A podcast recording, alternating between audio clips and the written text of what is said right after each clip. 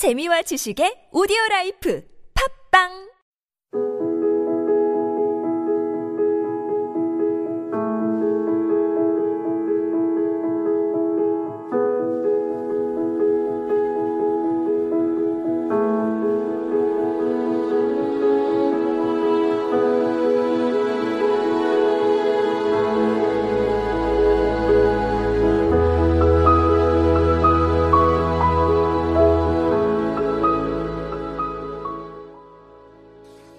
안녕하세요. 천주청평 수련원 라디오 방송 CPRS입니다.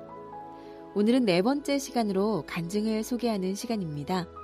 얼마 전 40일 수련에 참석한 일본 통일교회의 지도자의 간증을 들어보도록 하겠습니다. 많은 은혜 바랍니다.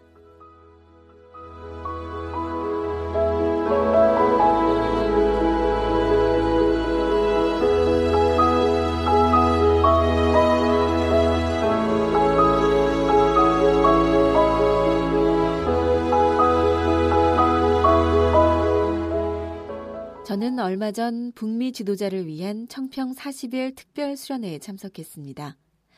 마침 이때 한국과 일본에서도 지도자 약 1,500명이 40일 수련에 참석하고 있었습니다. 서양팀도 약 500여 명이 참석해 섭리국가 지도자가 한자리에 모인 것이었습니다. 한국과 일본에서 오는 2박 3일 수련회 참석자까지 포함하면 3,000명 정도가 되어 영하 20도인 청평도 영유가 아울러 열기로 가득 차 있었습니다. 수련을 끝낸 지금은 누가 40일 수련이 어땠는가? 라고 물어올 때면 저는 25년 동안의 신앙생활 이상의 결실을 40일 수련으로 얻을 수 있었습니다. 라고 대답하고 있습니다. 그 정도로 은혜로운 40일 수련이었습니다. 이 시대를 함께 살아가는 이들이 치러야 할 공통체의 죄, 즉 연대죄는 어떻게 회개를 하면 좋을지 고민하게 되었습니다. 그래서 40일 수련의 첫 번째 과제는 연대죄를 어떻게 회개하면 좋을까라는 것이었습니다. 저는 하나님께 기도를 드렸습니다. 그랬더니 하나님께서 만약 네가 사랑하는 아내나 자녀들이 위안부나 강제 노동자로 끌려갔다면 어떠한지 기도해봐라. 라고 말씀하신 것입니다. 이 사건을 계기로 눈물을 흘리면서 자신의 연대죄를 회개할 수 있게 됐습니다. 만약에 제 가족이 적으로부터 그렇게 유린을 당했을 때 그 적을 용서할 수 있을까? 자문자답해보면 용서한다는 것은 어려운 일이었습니다. 그렇기 때문에 참부모님께서는 용서할 수 없는 일본을 용서해 주셨을 뿐만 아니라 어느 나라보다도 사랑해 주신다는 사실에 저는 놀라지 않을 수 없었습니다. 또한 하루에 세 번 실시되는 70분 동안의 찬양 때는 과거 저희 조상들이 한국 사람들에게 준 고통을 생각하며 그 고통을 감수하도록 했습니다. 그 후 토요토미 히데요시를 중심으로 갑옷을 입은 몇천 명의 무사들과 일본 병사들이 보였습니다. 그들은 참부모님을 중심으로 서 있는 흰 치마 저고리를 입은 젊은 여성들에게 몇 번씩 경배를 했습니다. 또 몸마음이 피곤했을 때는 미국에 있는 아내와 자녀들이 찬양 때 영적으로 나타나 같이 손뼉을 치면서 응원해 줬습니다. 특히 7살인 둘째 딸이 아빠 아빠 화이팅! 이라고 외치는 소리가 지금도 귀에 울리는 것 같습니다. 청평에 있다고 해서 바로 깊은 기도로 들어갈 수 있었던 것은 아닙니다. 그런데 어느 날 기도를 하고 있는데 추상적인 것, 큰 것을 기도하는 것보다 먼저 주변의 일부터 기도해 보거라 라는 계시를 받았어요. 이것을 계기로 눈물을 흘리면서 보다 깊은 기도를 할 수 있게 됐습니다. 조금이나마 하나님과 대화를 하게 된 후 오랫동안 가장 마음에 걸리고 한이 되어 있는 내용을 다음과 같이 여쭤봤습니다. 하나님 아버지, 한민족과 일본 민족은 원래 같은 뿌리인 형제 민족인데도 왜 한민족이 선민이 되며 일본 민족은 사탄 편이 되었습니까? 마음이 괴로워서 어떻게 해야 할지 모르겠습니다. 저는 제가 일본 사람이라는 사실이 후에마저 느껴지고 있습니다. 그랬더니 성지에서 내려올 때 하나님께서 나는 온 인류를 구원하고 싶다 라고 말씀하셨습니다. 그 순간 하나님의 사랑을 온몸으로 받은 것 같이 느껴져 눈물을 한도 끝도 없이 흘렸습니다. 다음날 주일 경배식이 끝나고 나서 통곡하면서 다음과 같이 기도했습니다. 일본이 설사 사탕 국가라고 해도 몇백만이라는 사람이 사랑하는 조국을 위해 또 사랑하는 사람을 위해 죽어간 것이 아닙니까? 가인도 아벨도 같은 인간이 아니겠습니까? 그랬더니 하나님께서 온 인류를 구원하기 위해 가인과 아벨로 분립하며 투쟁 역사를 섭리할 수밖에 없었다. 라고 하신 것입니다.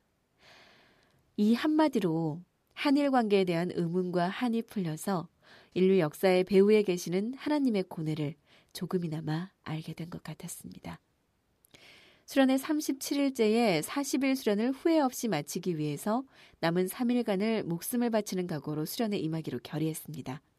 저에게는 참부모님께서 재림주가 되신 비밀을 푼다라는 최대 과제가 아직 남아 있었습니다. 저는 70분간의 찬양 동안 하나님 아버지, 문선명 선생님께서 재림주가 되신 비밀을 가르쳐 주십시오. 저와 무엇이 다릅니까? 저도 참부모님처럼 될 수 있습니까? 라고 반복하며 단판 기도를 했습니다. 문득 제 손바닥을 보니까 피가 나고 땀과 눈물도 흘리고 있었습니다. 그러자 그때 눈앞에 있는 참부모님 존영에서 제 가슴을 향해 참부모님께서 휙 들어오신 것입니다. 아, 이것이 참부모님과의 일체감이구나. 라고 느낀 순간 하나님께서 참 부모님과 다르다고 생각하는 곳에 사탄이 들어온다. 라고 말씀하시는 것입니다. 참 부모님의 비밀이 이 한마디로 풀린 것 같았습니다. 참 부모님과 나는 전혀 다른 인간이다. 라고 생각해온 것이야말로 잘못인 것을 깨달았습니다. 우리와 같은 육신을 참부모님도 갖고 계십니다. 하나님의 뜻과 세계 중 창립 이전의 내적 교회사라는 말씀에는 참부모님이 재림주가 되신 비밀이 다음과 같이 나와 있었습니다. 선생님은 성격은 정말 불과 같습니다. 선생님이 수양하면서 제일 어려웠던 것은 이 같은 성격을 극복하는 것이었습니다. 그래서 제1의 표어가 우주주간 바라기 전에 자아주간 완성하라 라는 것이었습니다. 또 같은 말씀에서 다음과 같은 말씀도 하고 계십니다.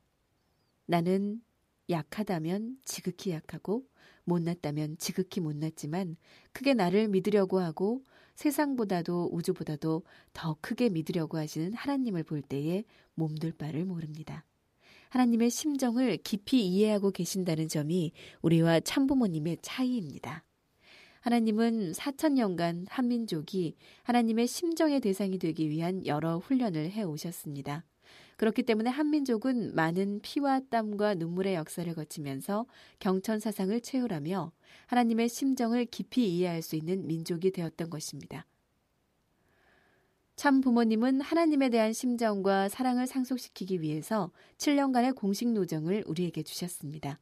이 기간에 참부모님의 모든 것을 상속받으며 통방격파와 종족적 메시아를 승리하여 제2, 제3의 메시아가 되기를 바라셨습니다. 참부모님과 우리는 다른 인종이 아닌 것입니다. 우리는 참부모님과 같이 될 수 있습니다.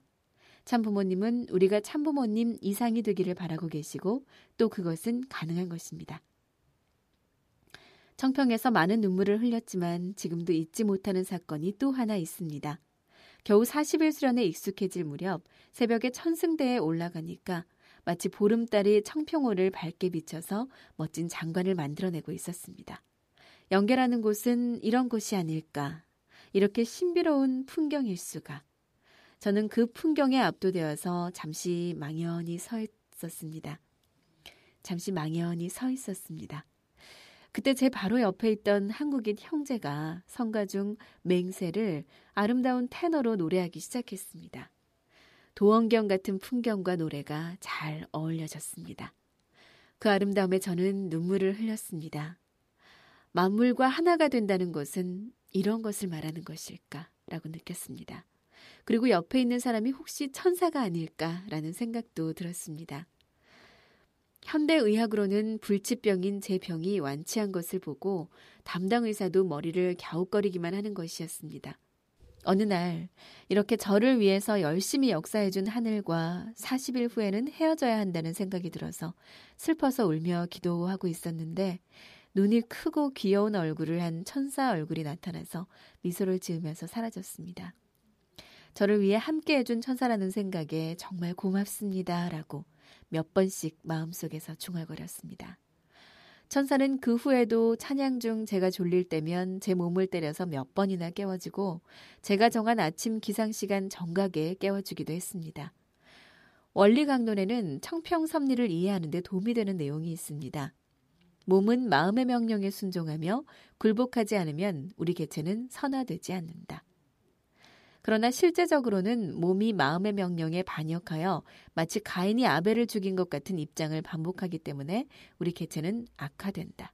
따라서 수도 생활은 마치 아벨에게 가인이 순응했어야 하는 것과 마찬가지로 하늘의 뜻을 지향하는 마음의 명령에 몸을 순응시키는 생활이라고도 할 수 있다. 여기서 말하는 수도 생활을 청평 수련회로 바꿔도 될 것 같습니다. 다시 말하면 청평 40일 수련은 악화된 늙은 내가 죽고 어, 선화된 새로운 내가 태어나는 것이라고 생각이 됩니다. 중생의 터인 것이죠. 제 경우에는 처음 9일 동안은 지옥에 있는 것 같은 심정이었습니다. 영육 아울러 쇠약해져 있었습니다. 9일째에는 죽는 게 차라리 낫겠다. 라고 생각할 정도로 기력이 없었는데 찬양 때 제 뒤에 있던 형제가 등을 힘껏 두드려줬습니다. 그랬더니 등에 붙어 있던 악령이 갑자기 떨어져 나가고 그 순간 죽음의 처지에 있었던 제가 새 삶으로 중생되었다는 것을 실감할 수 있었습니다. 저는 덕분에 영육 아울러 건강해졌고 찬양 후에 그 형제와 서로 안고 울었습니다.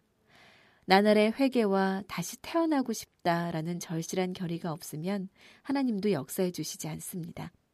참 부모님께서 좋아하시는 말씀 중에 죽고자 하는 자는 살고 살고자 하는 자는 죽는다라는 것이 있는데 바로 이 말은 청평을 위해서 있는 것 같습니다. 거듭나고 싶으면 죽음을 결의해야 하는 것입니다. 산 꼭대기에 있는 천승대에 가기 위해서는 아주 급한 언덕길을 올라가야 합니다. 낮에 올라가면 정상까지 그 험한 여정을 잘 알 수 있기 때문에 힘들다는 생각을 할 수 있습니다. 그러나 새벽에는 별빛만으로 올라가기 때문에 정상까지의 여정을 잘 알 수 없습니다. 단지 정상을 향해서 묵묵히 한 걸음씩 올라갈 뿐입니다. 그렇게 올라가면 어느덧 정상에 올라와 있었던 일들을 자주 경험했습니다. 참 부모님의 말씀 제목으로 돌아보면 모두가 사랑이었다 라는 설교가 있는데 바로 우리의 뜻도 등산과 같습니다. 처음부터 그 여정을 알면 아무도 올라갈 수 있는 사람은 없을 것입니다. 단지 혼자 그 길을 알고 계시는 참부모님 뒤를 따라서 걸어가기 때문에 우리는 정상으로 올라갈 수 있다고 생각합니다. 장차 모든 형제자매와 함께 참부모님을 모시고 정상에서 만세를 진심으로 외치고 싶습니다. 네. 정말 은혜로운 간증이죠. 여러분도 많은 은혜 받으셨나요? 천주청평 수련하는 다음에도 많은 은혜를 갖고 다시 찾아뵙겠습니다. 감사합니다.